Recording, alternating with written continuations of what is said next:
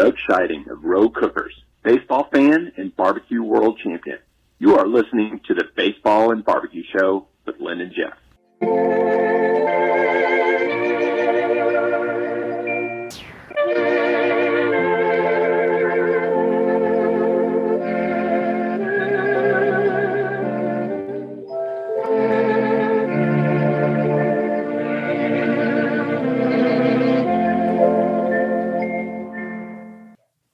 Welcome to episode 116 of Baseball and BBQ. I am here with the baby new year, my co host, Jeff Cohen. Happy New Year! And I am 2022. and I am the old new year on its way out, Leonard Averman. Happy New Year, everyone. this is our New Year's episode. Yay! Jeff, now that we just we blew the whole budget on that song. So noisemakers, woo! Happy New Year! And know. season and season five of baseball and BBQ. And the BBQ stands for Barbecue or baseball quickly Yes. come back. right, exactly. you know, a lot of podcasts are on hiatus. They're on the they're on a uh they they all decide to take the holiday off. So they either play repeat episodes, they play nothing. We are pretty unique that we are giving doing, I shouldn't say giving, well, we're giving whatever, a New Year's episode, right? That's right. New content. Yes. And Jeff, when we envisioned this podcast, when we first started, we we actually started this thing with no guests. That's exactly right. And this is how it's going to be because it's the No Guest me. Podcast. you and me. Uh oh. what will we do? What will we do? You know, we wish we had some type of feature that we used to do that we can bring back. The Wayback Machine. Oh, we could do the uh, back to the. We could go back to the future Well, in this case, back to the past. with with our flux capacitor. Yes. we do have we do have some things planned so we're going to do that of course but this is yeah this is our new year's episode it's been it's been a crazy year it's uh, podcast wise it has been a great year we went over this in our anniversary episode so we don't need to we don't need to rehash right And the people going out there going, thank goodness. Woo. right right like wait a minute no guest click click click But we do have interesting things here. Back way back when, we did have a feature called the Lesser Known Hall of Fame. Yes, we did. Because, you know, everybody knows the obvious Hall of Famers, right?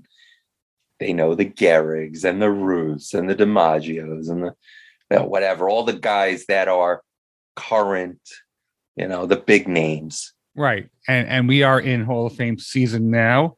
The voting is going to end on the 31st of December. So when you hear this, the official voting would have ended. I'm not I'm not sure when they're going to make the announcement. I think late January.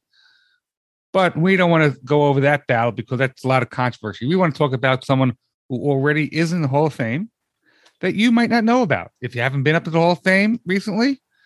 And this is someone, when it comes to the greats of the game, this person is a great of the game, but we don't know him because he, he played so long ago. Yeah. Yeah, he definitely played.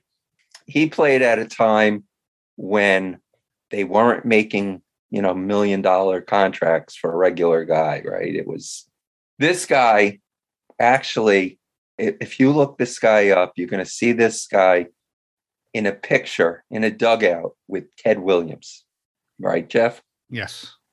And how cool is that? It's Pretty cool. This, this guy hit 400 before Ted Williams did. Yeah, he did. As a matter of fact, he hit 440 That's in right. one season. 440 in one season. Go go figure that. And it's interesting because in the picture with Ted Williams, and we'll tell you who it is, it's Hugh Duffy. Hugh Duffy. And in the picture with Ted Williams, he's pointing to the number 438. I guess that somehow they did research, as they do a lot of times, and they somehow found an extra two points They, they didn't, because they didn't round up. maybe. I mean, yeah, you hit 438. You might as well play. Give him, give him the couple points. He hit 440. Actually, And- they, they found yeah, but they found that after he went into the Hall of Fame Yes, because on his plaque, and I will read you his plaque if you don't mind. I can do that right now. Please. Hugh Duffy, brilliant as a defensive outfielder for the Boston Nationals. He compiled a batting average in 1894, which was not to be challenged in his lifetime, 438. But then, as you pointed out, they found some more hits, and it is 440. Hugh Duffy's Hall of Fame plaque. Not a lot on it. Now, can you enlighten our listeners? Because you know, I think when we went to the Hall of Fame once, they told us about that and why the Hall of Fame plaques now have a lot more written on them. Well, because technology, re- more recently, the more recent Hall of Fames, they can put a lot more on the plaque because of the different font sizes and, and whatnot. But back then, they, they didn't have that technology to do it. So you're going to see Right. in the earlier Hall of Famers, the plaques were did not have a very long description on it. Little known fact: Roberto Clemente's plaque actually was redone because of his name was Roberto Clemente Walker, and he wanted to be Roberto Walker Clemente, or the other way around. I think it was Roberto Clemente Walker that he wanted on the pot, on the plaque, and they redone it. We did that one also. Wow. And you know, Hugh Duffy, go back to Hugh Duffy. He's not wearing a hat in this in this in the picture on the plaque. No, Doesn't have a hat on it. So Hugh Duffy, let's give some information on on Hugh Duffy. He played back in the the 1800s. He was a, uh 19th century ball player. yes, he played from 1888 to 1906, with a break from 1902 and 1903. He did not play, so he, he did. He played 17 years, but let's give it a little context here. His last year, 1906, when he was 39 years old, he played in one game, had one one plate appearance. So does that really count? Right. In 1905, with the Phillies, again at age at, thir- at age 38, he played in 15 games. And in 1904 with Philly, he played in 18 games. For the last three years, really didn't really play much. Right. But what's the thing that I love about this game is the is the way things are connected. I've said this before. You've got Hugh Duffy, who hit 440, and he's sitting there with Ted Williams, the last player to hit 400. So it's it, it shows you that even though he played in you know in the late 1800s, the connection between I, I don't know it just to me that whole how it's the time it's not that different do, do you know what i'm saying Yes. He, he hit i'm 440 in 1894 when he had 237 hits, 51 doubles, 16 triples, 18 home runs, 145 RBIs in 125 games, and 616 plate appearances and 539 at bats. Hit 440. That's unbelievable. yeah now jeff there's a there's a profile on SABR right the uh SABR that you you sent over to me now do they credit somebody for writing that? Yes, a gentleman named Bill Lamb. and we why don't we read we don't have to read the whole thing.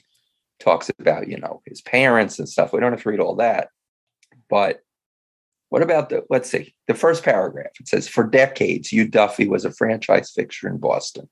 He had served as Red Sox manager scout occasional first base coach and batting instructor tryout camp supervisor and all-around goodwill ambassador okay it says when his obituary was published in October of 1954, many were surprised to learn that Hugh Duffy had once been baseball's premier batsman. Some 60 years before his death, the little gent had set a single season major league batting record by posting a 440 batting average. And you know, the next paragraph was something really I thought was amazing. Duffy had been an outstanding hitter, attaining yet another unique batting distinction. To this day, he is the only player in history to compile a 300 batting average in four different major league circuits the National League, where he batted 326, the Players League, when he batted 320, the American Association, when he batted 336, and the American League at 302. On That top of that, amazing. yeah, on top of that, he's been a standout defensive outfielder, an accomplished base stealer, and an innovative baseball strategist. So that's you know that's something. hmm Well, when you read further about him, it's that these leagues, you know, at that time, baseball wasn't like it is now, where you've got the major league, you know, the MLB, and then, you know, everything. There's really, that's it. Back then, these leagues started, these leagues stopped, they, they ran out of money. Uh, You know, they, it was, baseball was really in its infancy. Yeah, but Hugh Duffy he he changed leagues because of the reserve clause. Because they couldn't Mhm. get out, they were they were held to that one team, and the only way to get out of it is to jump to another league. Right. Now, I'm sure there's more to that in the history. We can't go we can't go into it here, but that's the primary reason reason why he switched leagues is because money and they didn't have the reserve the, reserve clause kept them with the one team. he stole a lot of bases, big base stealer. At the time, he was a home run hitter, but um, you know, he wouldn't be considered a home run hitter, of course, now. But back then, he did hit a lot of home runs for that time. He, he played for uh, un- unfortunately, he played for Cap Anson, who we Mhm, know yes. is he was responsible for that that horrendous that that, that hideous, I should say, gentleman's agreement that kept uh, the Negro leaguers from playing in Major League Baseball, which was just that's a whole nother story. But he played for him, and he said that in this in this article by Bill Lamb, he said that Cap Anson with his 19th century prejudices on Duffy's size, his religion, his ethnic background, it all counted against him, against Duffy. He wouldn't play him until he had to. He had no other choice where a couple of guys just wasn't fitting the bill. And then he put Duffy in, and Duffy just took off, batted 312, 40 extra base hits, league, league in runs scored, base hits, home runs, stolen bases. And he was off to, you know, well, off to the races. He, he, you know, he started his career. It was great. yeah, again, Anson's prejudice almost, Yeah. almost stopped him, right? Almost Exactly. stopped Duffy from playing. Right. Duffy's first wife was 25 when she passed away. She did. She was, and he married a second time, uh, but he did remain. They, they did not have any children. Now he had a relationship with a Tom McCarthy. Tommy McCarthy. It Tommy mentions McCarthy. this in here, Yes, and I believe Tommy McCarthy is also in the Hall of Fame. I believe he. okay. I think he's also in the in the Hall of Fame. You want to check me on that? I will. Okay. They made a quite a team playing on the same playing on the same team. Of course, back then they didn't play 162 games in a season. They didn't even play Right. 150 something. What did they play like? 130. or something? something, something like that. Yeah. Yes, Yeah. and he is in. Tommy McCarthy is in the Hall of Fame. You are correct, sir. They're also business partners as well. Right. They owned a they owned a uh, a a bar together. I a guess it was called. and a bowling alley. Yep. Yeah, right. It was a bar slash bowling alley, which of course at that time the pin setters were people. exactly. This is interesting. It says Duffy returned to the professional ranks in 1920, guiding the Toronto Maple Leafs of the Class AA International League to a fine 108 and 46 season. Did he win the Stanley Cup?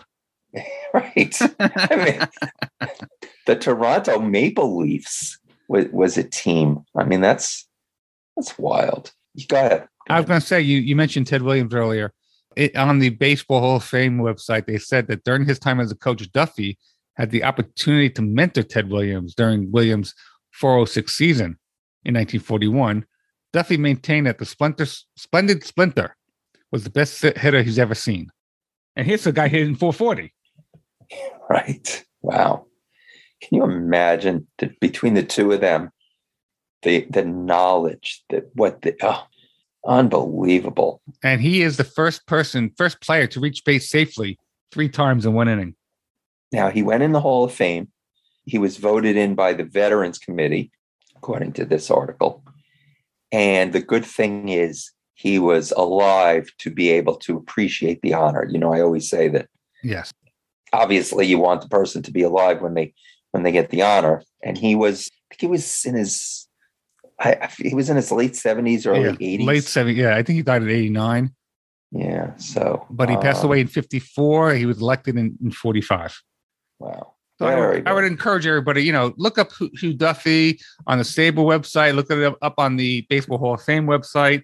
This is really a lesser known Hall of Famer who really should be more known, and which is Yeah. why we which is why we bring it up. Yeah, definitely. That's you, Duffy. 440. That Yes. is that will forget if 400 will ever be hit. You know, I don't know if anybody will ever hit 400 again. You would think eventually somebody will, but maybe not. Not not with with the specialized, you know, with the bullpens that come in fresh, you know, and whatever. But 440, no way, Nope, not at all. no way. So then, Yes. it's 2022. Do you have any New Year's resolutions you'd like to uh, share with us? Oh, wow. New Year's resolutions uh, pertaining to this podcast or just life in general? Anything you want. Like I think I'm, I'm saying I want to go to the gym more often. Of course, the name of my favorite bar is called the gym. So I'm, I'm thinking I'll go there. oh, that's good. You know, I stopped making New Year's resolutions because it just They're they're Uh, broken uh, half an yeah. hour after making them. you Right. break 'em. But you know, for the podcast, I think we'll, I I, I want to do much bigger and better things for the podcast. We we obviously want to go with more more guests, more interesting guests. Maybe some road trips. I think we do have a road trip planned. So uh, that'd be Yeah, interesting. definitely. Yes. Yep. The, the pandemic has definitely put a put a kink in the. In, I mean, that's the that as everybody said that should be the least of our problems. But podcast related, it's definitely affected travel. Yes. But definitely, yes, we would like to travel more. There are definitely some guests that I would like to have back on. I'm not going to mention anyone because I don't want to offend those who I don't want to have back on. no, I want to. I would like to have everybody back on, but but we yes, we have a lot planned. And you know what, Jeff? We had a feature. uh, Not to. I, I know you asked me about uh, New Year's resolutions. I don't have any. I don't Okay. have any. Uh, let me let me think about it. All right All right. but we did a feature that was Hall of Fame years in ordinary Yeah. careers. Yes. Right. Remember that one. And I think you have a very good example of that. You know, Right. can you first explain explain what we're talking about? What is a Hall of Fame year in an ordinary career? a Hall of Fame year is when someone has a you know an extraordinary year during their playing career, but overall they're nothing nothing special. Now let's everything in context. You make it to the major leagues, yeah, special special player. Of course. Yes, but you know there's those great of the greats, and then there's those you know who are just average to below average major league players. This one guy who I found, 1976, he played 10 years. San Diego Padres was his main team. His overall record, pitching, 100 wins, 123 losses, 3.42 ERA. Nothing special, right? He's a what fourth, fifth starter in today's game. Mhm. But Sure. 1976, he had a year which is a Hall of Fame year in just an, an overall ordinary career. His name is Randy Jones. He was an All Star that year. He was the Cy Young Award winner that year, and he was actually in the top 10 in MVP voting. He played for the San Diego Padres, which was not a very good team in 1976, but his record was 22 and 14 with a 2.74 ERA. Now, he started 40 games and he completed 25 of those. That's that's unheard of. It's pretty amazing. He pitched a league record that year. He led the league in, with innings pitch of 315.1 innings pitch. The remarkable thing about this, you know how many strikeouts he had? Take a guess. 230. 93. That's it? That's it. He gave up a lot of hits. Wow. He gave up a lot of, but he was able to get out of it because he was, a, I believe, he was a ground ball pitcher. Ground, you know, had a lot of double plays. Would have won a lot more games if it wasn't for the, the Padres in '76. But he was a, uh, you know, that year he was as good as anybody who ever pitched in a year. Right. I know 22 and 14, you know, doesn't sound that great, but given the circumstances, that was a pretty good year. Oh yeah. No, that's a that's a great year. I wanted to mention this. Now you're bringing that up. Yeah, 22 and 14 is a great year. And and that is a Hall of Fame year in, or, in an ordinary career, in a Major League Baseball career. But if he did that 10 years, he'd be in the Hall of Fame. Yes. But he did it once. Now, the, the Padres that year was 73 and 89, Wow. finished fifth. But you know who their manager was? Uh, Turned out to be a World Series, well, losing manager, but it was John McNamara. Remember him? Yeah. Of Yeah. course. 10 years later, he loses the Mets in the World Series. You talk about records of, of pitchers. And I just go back once more to uh, Duffy. There was something else that caught my eye in that SABR biography of, of, of Duffy. He was on a team where I guess they said it was a an offensively challenged season. And because I th- I think at one point it mentions they the, yeah the following the following season after this they moved the the pitching distance to the present 60 feet 6 inches. Before this it was closer. He was on a team with three guys. Listen to this. This was their records. Kid nichols 35 and 16 jack Stivetts 35 and 16 and harry staley 22 and 10 can you imagine Yeah.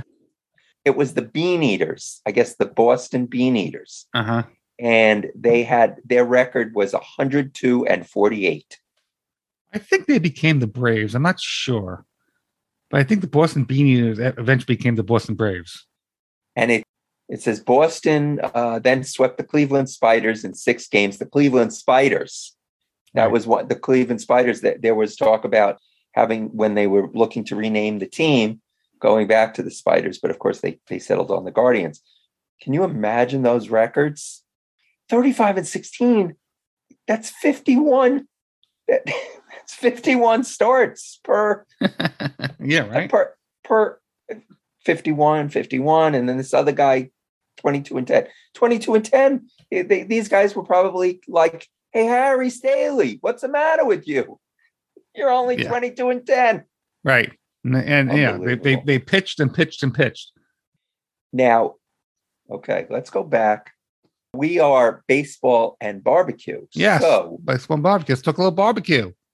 let's talk about the barbecue hall of fame Ah, which there's probably some people that don't realize that there is a barbecue hall of fame. It's not as publicized as the baseball hall of fame, but there is the American Royal Kansas City here barbecue hall of fame.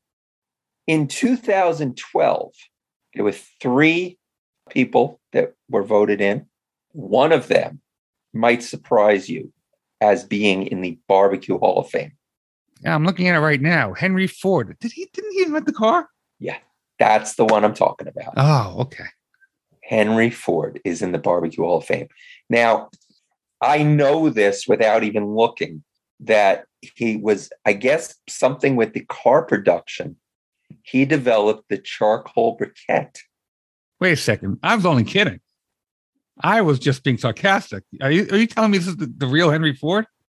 Yeah, yeah, yeah. Henry Ford. I'm gonna I'm gonna read it from the site. Henry Ford, best known as the founder of the Ford Motor Company, the creator of the Model T, and the innovator behind the assembly line technique of mass production, also made a significant contribution to the world of barbecue. Ford's longtime interest in material science and engineering, combined with his knack for maximizing resources, led to his involvement in developing the charcoal briquette. I'm amazed. I I was I'm seriously. I thought that was just I was just joking.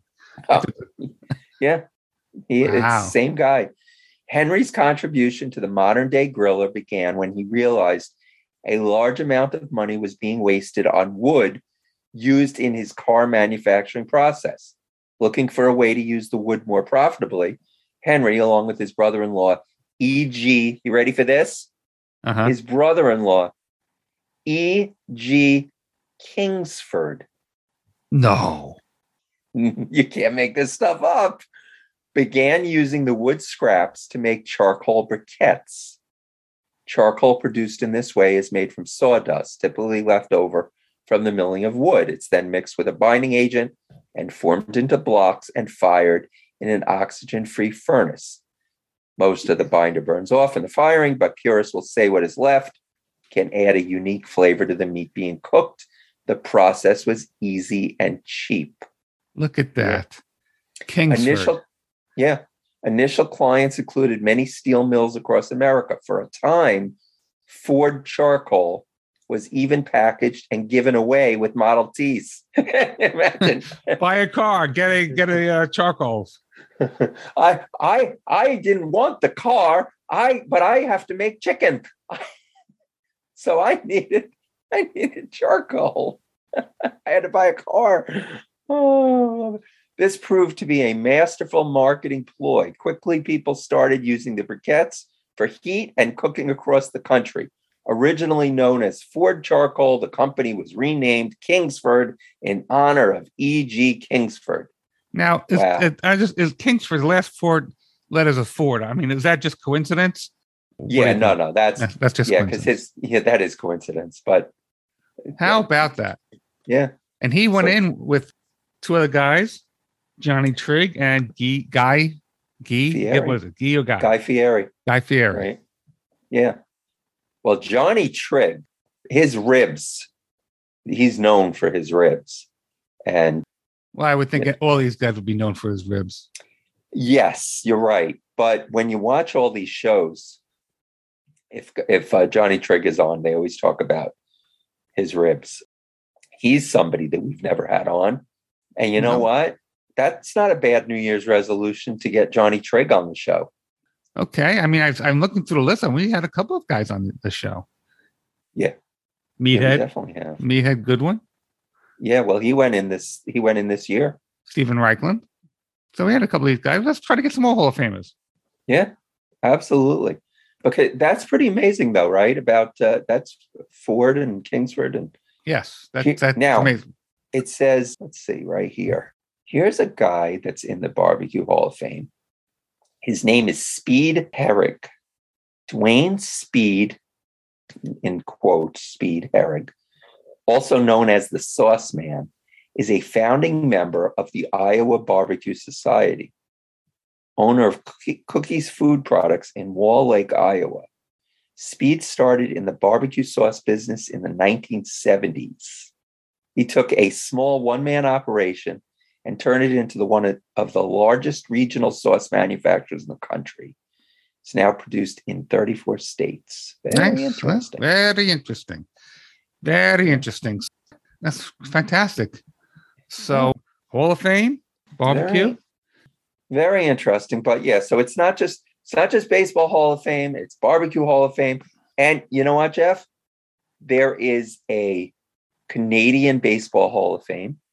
Put on the bucket list. Japan has a baseball Hall of Fame. They do. we had on i was thinking about this too I, I guess i guess this this episode lets us just go all over the place right Yep. we had on joe Posnanski, right episode 115. 115 right he wrote the baseball 100 he has negro league players in here he has Japanese. Oh, right. I'm asking you, I didn't see it, and and I'm asking, maybe you will say he does. The All American Women's Baseball League. Does he does he have any of those players in here? I don't think so. I did not see any. I wish I had asked him about that because I wonder if he gave any consideration to them. I don't know. That, that's a question we should have asked him. I I know. Well, I think we'll have to have him back. Yes. So, Len, it's uh, I see we're coming up on time. Have you been doing any grilling? You know, Jeff, not that much. Not not as much as you have. That's right. I have been grilling. as you know, and some of our listeners know, that uh, I'm having my kitchen redone. So I am outside in the cold in December, now going into January, grilling out there, pork chops, chicken, some turkey, you know, steaks. And I've gotten, I've using these spices, these seasonings from Denny Mike's, and they are fantastic. Really? Yes. And pull back the curtain. We're going to have Denny, Denny Mike in a, in a couple of weeks on, on one of our episodes. So, but he was gracious enough to send us some some spices, and they are really fantastic. Yeah. Yeah, I, I have not had the chance to use as many as I would like. I'm going to make sure that I do before he comes on. But yes, you have grilling out of necessity, of course, because, you know, even though barbecue season is all year, let's face it, we're not barbecuing as much during the colder months. Right. We're just not. Right. But you don't have a kitchen. That's right. So you are. so you have been. So what are you cooking on mostly? Uh, I've been using my Weber, but I also have used the Traeger. Yeah. So I've been uh, using both, Right. and pretty, pretty, pretty good. you can make anything, as they say. If you can make it inside, you can make it outside. Right. But like our listeners know, you're a much better barbecue chef than I am. I'm just, Mm. I'm just waiting some of those lens meets to uh, make their way over to my house. Yeah, well, I have to. Uh, I, I have to say, I've been trying to keep warm and stay inside, but I have to. I have to do some uh, more grilling outside. I've definitely not uh, done as much. So I confess. Okay, confession is good for the soul. We've had some confession episodes too. And and if anybody wants to confess to us, you can call the show at 516-855-8214. Email us baseball and bbq at gmail.com. Facebook, leave a comment on our Facebook page, Baseball and BBQ. Tweet us at Baseball and BBQ. Instagram, Baseball and Barbecue. Barbecue's all spelled out. Our website is www.baseballandbbq.weebly.com. And please, please, please rate and review us. That would be fantastic. Jeff, when will the lockout end? You've been asked that before. I don't know when the lockout will end, but I'd like will to know. spring will spring training start on time? I hope so. But I want to read you a review that we got. Oh yes, good. Okay, thank you. It says, amazing. Thank you very much. I met one of these guys and his wife waiting in line get, to get into a Mets game on Saturday, August 28th, 2021. And they were so nice, and the podcast is just as good. I can't wait to listen more more of them and best of luck. Now you left off the part where it says, "I sure hope this check clears." right.